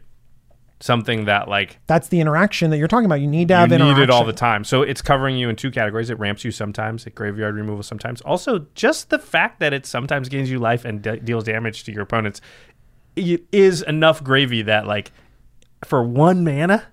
For one mana, it's not even a one-one. Here's one, here's broken. one thing though, Josh. It's you say one mana, but it's not just one mana. It's a f- whole card, right? And in many situations, in the casual format, I mean, gr- we're quibbling here. Like I'm quibbling here a little bit, but that card could be a four-mana card or something even a little bit more powerful. Man, there ain't a lot of four power cards more powerful than Deathrite Shaman. But if Deathrite Shaman, here's the thing: if Deathrite Shaman doesn't yeah, yeah, give you mana, it doesn't ramp you I think as reliably. Yeah, yeah. I think I think in a casual deck, deck Deathrite Shaman is not as good as many other mana dorks, hmm. or more reliable uh, graveyard interaction. I don't know. I don't know. I think it's probably still better than most people think. I think it'll still create situations. There are entire decks that just can't beat Deathrite Shaman, right? Like I played against Sean Main the other day and I got a Deathrite Shaman out and his Marchesa deck, old school. And he was just like, I can't beat that one card. That one mana, one card. To be, but but that's that's Mar- not that's Marin, not at the cost Caradors, of. Like there's tons of them. But you're saying Deathrite Shaman and, and basically carrying it over to the entire disrupt your graveyard strategy because you need to. I'm not saying don't run any graveyard interaction. You should run your rest in pieces, your land. But I, those I personally don't like ramp you sometimes, and I, they don't. I do personally deal- like yeah. lands that do this uh, that interact with the graveyard. I've been a big fan of is it Scavenger Grounds? Yeah. The desert that takes out uh, lands. Yeah. And Bajuka Bog is a classic. Bajuka Bog's good, but it doesn't beat Marchesa in the same. Same way because you right, have to totally play it in instant speed. Yeah. Listen, we're quibbling, but I do believe that, like, p- this sounds like somebody saying to me, "Well, it's your play group, and that's why Deathrite Shaman's good." No, Deathrite Shaman's good. You should probably be played in your focused and your casual decks too, and I guarantee that it'll be it'll way outperform what you think.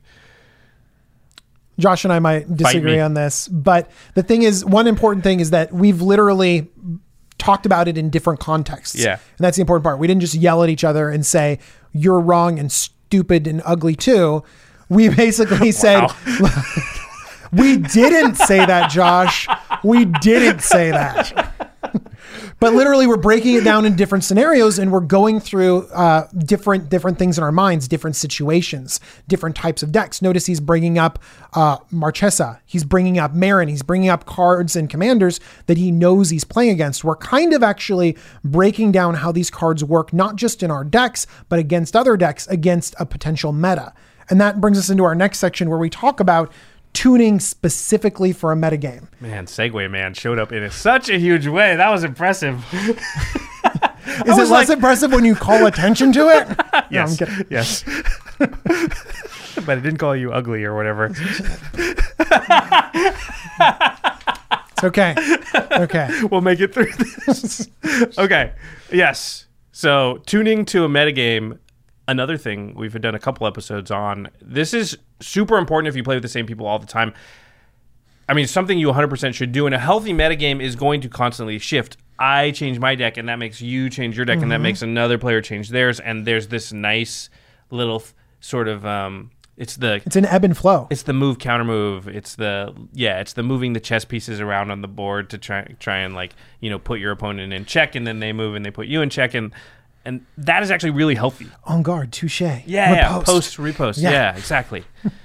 You're a fencer? No, not yeah, even close. Me neither. Those are the only no. words connected to fencing that I know. Oh, lunge. That's another one. That's it. Uh, so you can basically know what you're weak to, and this can work across all of the different strategies. But you, if you know what your opponents are doing and you know your metagame, you can sort of pre-sideboard. So you know what you're weak to. You know what disrupts them, and you know what your deck is going to do. So include some cards that could disrupt counter strategies like uh, Baseju, Cavern of Souls, Grand Abolisher, Dramoka, things like that. Dramoka, Dragonlord Dramoka. So good. Ooh, so good. Yeah. Um, All those permission decks are just like, ah. Another card that I really like is uh, um, Red Elemental Blast and yep. uh, Pyroblast because it counters those blue strategies. Uh, but it also, it just destroys a blue permanent. There's always going to be blue permanents. So I don't care. It is yeah. so good. Yeah. When's the last time you sat in a game with four players and there was no blue being, being played? It's never happened in the history of Magic. I'm a, I'm actually a big fan of, of pre-boarding. Yeah. Like, and running those cards uh, right off the bat. Yeah. Oh, no, that's what I'm saying. Oh, yeah. Yeah, it's you great. can count on, I think you can count on certain things, and that's one of the things you can count on. There will be a blue deck. Yeah. And if it, if not, it's not the worst. There'll be a blue deck. So by the way, if you're playing in a green deck, you should run Carpet of Flowers. I do not. I think not enough people run this card. It's so good. What is it again? Oh my gosh, Josh doesn't play this card enough. One green mana, beautiful Rebecca Gay art. Yeah. Just picture it, guys. You don't have to picture it. Craig is putting it up on the screen. Okay, one green mana for an enchantment. Uh, you get to add to your mana pool any mana equal to the amount of islands target opponent controls. Oh, yeah, yeah, yeah, yeah, yeah. I don't, and it fixes you too. It's in any color. Yeah, yeah. So you, it's oftentimes better than a Soul Ring. Yeah. You put it down on turn one and someone that has islands out is like, all right, you just have a bunch of mana. It's great. And also one thing that's great is that it triggers on your main phases. So you can play it in your first main phase and it will trigger immediately for your second main phase. This card sounds insane. I think I've had people play it against me before. I've never played it, but it it it, it creates a ton of mana. So it seems good. Oh, man, there are people being like, Josh, don't play carp, doesn't play Carpet of Flowers. You're see, D J comes on the show. He's just outing me. It's good. You should try. Here, no, but no. Here's the thing. That's why. That's why we have Price this conversation. Price on card kingdom dot com just went. Is it an old card? Yeah, it is. It is an old card. I can card. picture the art actually because somebody has played it against me, or somebody plays it. It's in like water decks. Lilies. It's gorgeous. Yeah, yeah, yeah. yeah. yeah. Um, other cards. Oh, God, oh my gosh, you hate this card? I love playing this card. Torpor Orb. No E T Bs happen anymore, everybody. Sometimes this just shuts down decks. Oh yeah, there's certain decks that can't beat this thing, and every deck plays Enter the Battlefield creatures because. Well, they're following our play cards that do things now strategy. And mm-hmm. that's a gr- that's that's really why E T B creatures, enter the battlefield effects on creatures, are so good, because something happens now and the creature's still there. So something happens now and something happens later. Man, Torpor Orb, so good. And I don't think it sees enough play. It's a little mean. I also think people are scared to run it because they're not sure that it's going to help them more than hurt them in a lot of decks. And so it shuts off so many decks that it also has the propensity to shut down your own deck and turn off your strategy. Yep. You can't have a lot of enter the battlefield effects, although you do get you do get to choose when yeah, to you play have a little bit of control over it. Yeah. I'm fine. I have this in a deck that maybe has like four or five E T B creatures, yeah. and I feel like it's totally fine.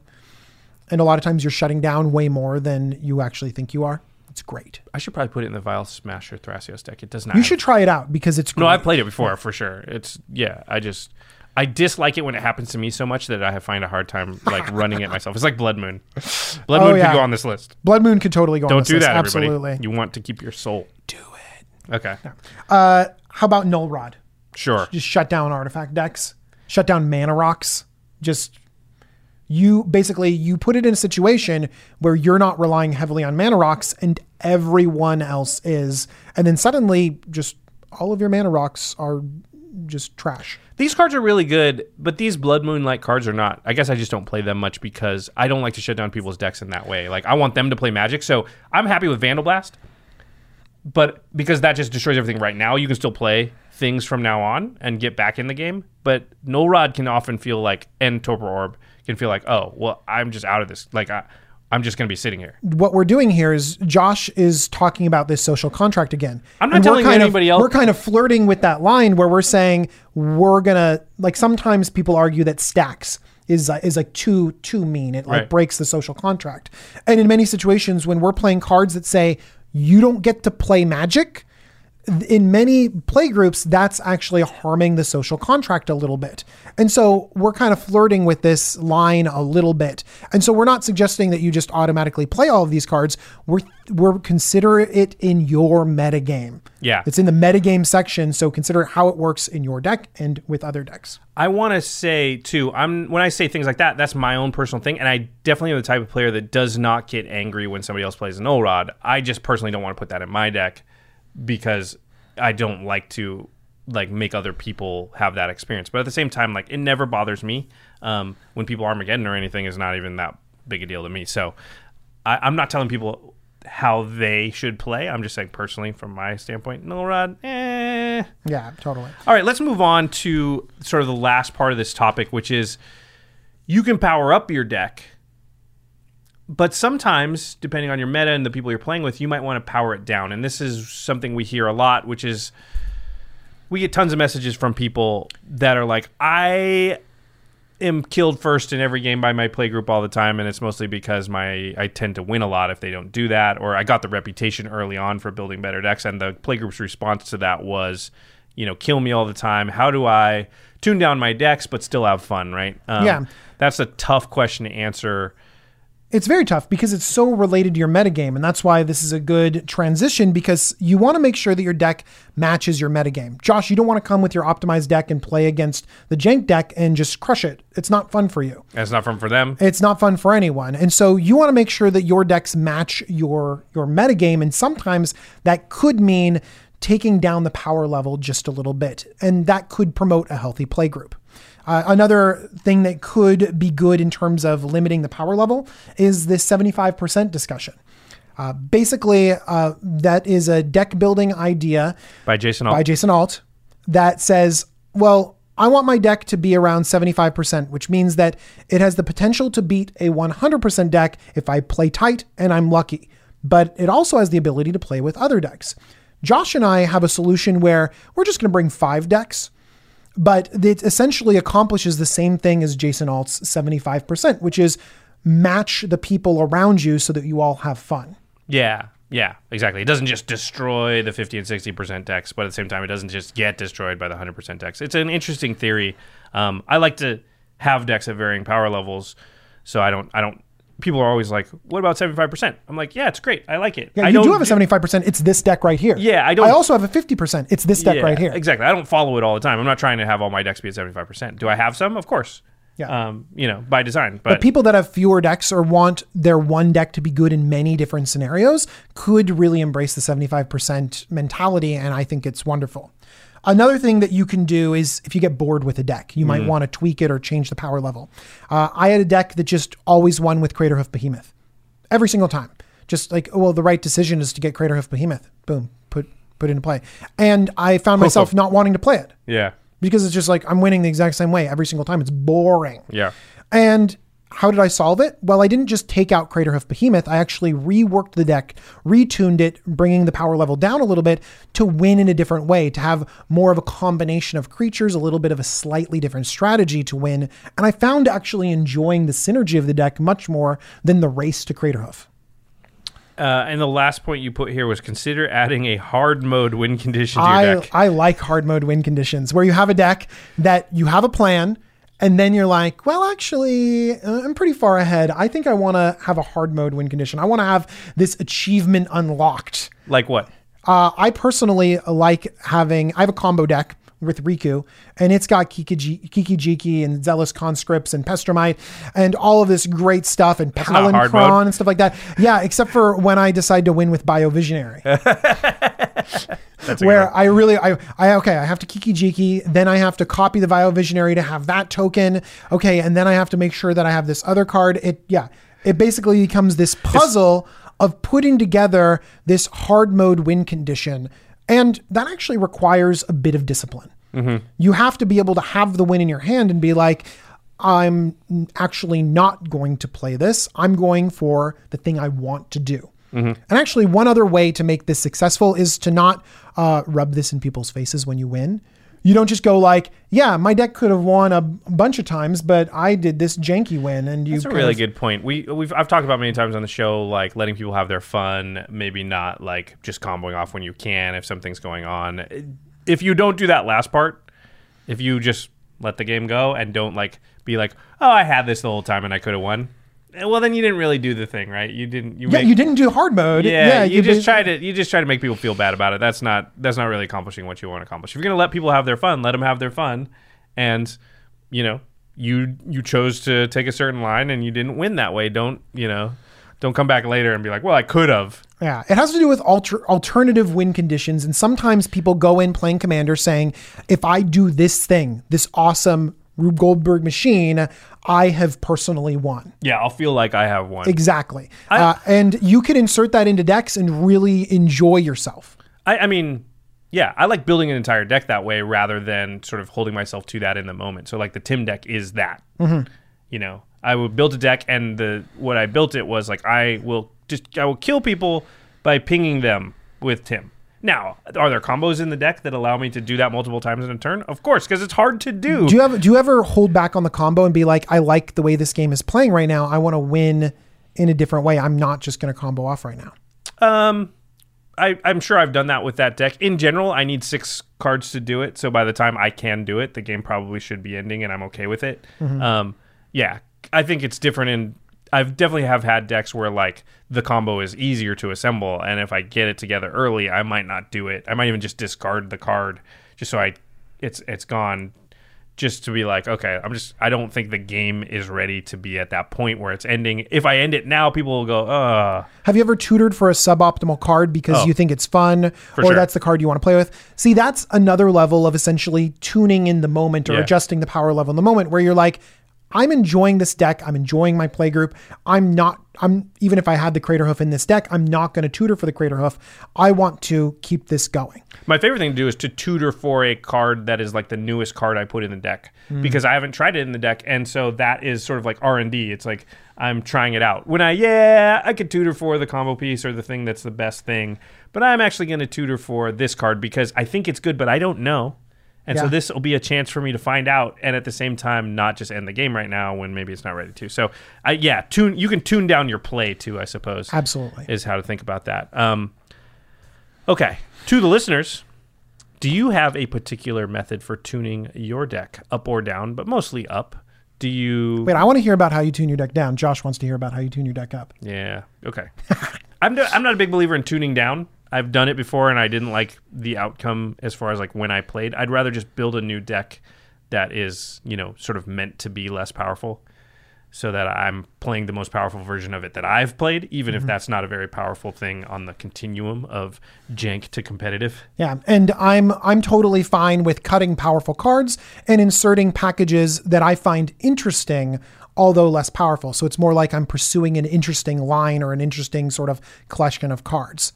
So it's sort of to each their own as far as like, because like I said earlier, like uh, whatever you find fun, if you can, if you can, yeah, if you, if that's fun to you and you don't lament the idea that like, well, in the old build, I had this and this and I would do that, then you, that's, that's definitely what you should do. Okay. Now it's time for the end step where we talk about something cool outside the world of Magic. It says, I'll have this planned, which means D J has a plan for the end step. Yeah, I'm gonna, I'm gonna do. I, I have a, I have some end steps like lined up. I this think is great be because I've had to yeah, do like you've had to do a lot of it. one hundred fifty of them or something, and I don't have a lot left. Although I have one for coming up. You have and, one coming up. Okay, yeah, good. Um, so this particular end step was actually a moment that I felt uh, sort of really good because something, something bad happened earlier on. I'm a little bit of a foodie, and Anthony Bourdain passed away. Hmm. It was something really sad, and I was looking forward to watching um, one of his specials on Netflix. And I was like, oh my gosh, it just went off Netflix. I missed it. It was supposed to go off Netflix uh, in the middle of the month. And then I realized that they paid the money and they're keeping it on for a little bit longer. And so if you're a fan of travel, of food, of people that are just really excellent writers, really great at explaining the world around them, and really profoundly understanding different cultures and different people, Uh, I highly suggest uh, Anthony Bourdain's book, Kitchen Confidential. That's a great book. It's a great, it really changes uh, my perspective on the food industry. It was really crazy. And then also Parts Unknown on Netflix, and also his series on C N N. Like they just kind of wrapped up, and, and I don't know how you consume your television or whatever, but you can probably see some of that as well. There's No Reservation. And then oh, there's, yeah. what's the layover one? Oh, where, I love that one. Yeah. Um, it is, it's The Layover, isn't it? It's, uh, yeah. Anyway, yeah, where he literally spends twenty-four hours in something. Yeah. Um, so it's really sad that he's not around anymore, but he's left us with so many good things. Uh, I think it's a good end step to kind of jump on that and be like, hey, this guy was awesome. Let's consume some of his great stuff. I like the one where he goes to Singapore the most, or maybe the one where he goes to the Philippines. Those are two of my favorite. He's, I've watched many of those episodes multiple times. Oh, yeah. Yeah, the show's great. Another show that's great is the Masters of Modern podcast. They're our sister podcast. They talk about the modern format, all things competitive Magic. Alex Kessler and Ben Bateman are the hosts. You can find them on Twitter at the M M Cast or right next to us at collected dot company. I should also give a big shout out to my substitute co-host here, D J. If you go to Jumbo Commander on YouTube, you can find all kinds of deck techs and just basically tons of stuff about the Commander format. Um, you've, you've been growing a lot recently, so I'm sure a lot of you out there know about Jumbo Commander, but if you haven't tried it out, it's a really... I mean, honestly, like, if you like the Command Zone, you're going to love D J stuff too, so you should definitely go over there. How complimentary, Josh. Thank you. Uh, our editor is Craig Blanchette, and special thanks to Jeffrey Palmer for the Living Card animations at Living Cards M T G. This is an island from M nineteen. Good job, Jeffrey. All right, everybody. Thanks for listening, and we'll see you next time. Thanks, guys. Bye. Peace.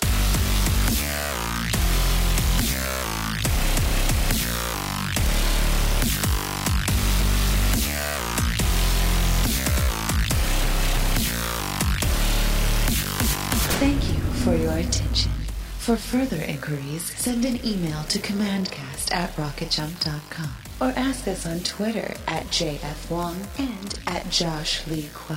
See you later, alligator. Greetings, humans.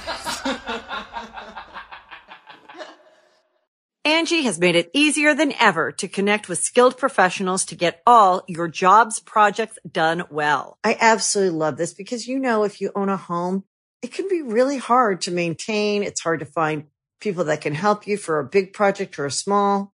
Well, whether it's in everyday maintenance and repairs or making dream projects a reality, it can be hard just to know where to start. But now all you need to do is Angie that and find a skilled local pro who will deliver the quality and expertise you need. Angie has over twenty years of home service experience, and they've combined it with new tools to simplify the whole process. Bring them your project online or with the Angie app, answer a few questions, and Angie can handle the rest from start to finish. Or help you compare quotes from multiple pros and connect instantly, which means you can take care of just about any home project in just a few taps. Because when it comes to getting the most out of your home, you can do this when you Angie that. Download the free Angie mobile app today or visit Angie dot com. That's A N G I dot com. You can host the best backyard barbecue when you find a professional on Angie to make your backyard the best around. Connect with skilled professionals to get all your home projects done well. Inside to outside, repairs to renovations. Get started on the Angie app or visit Angie dot com today. You can do this when you Angie that.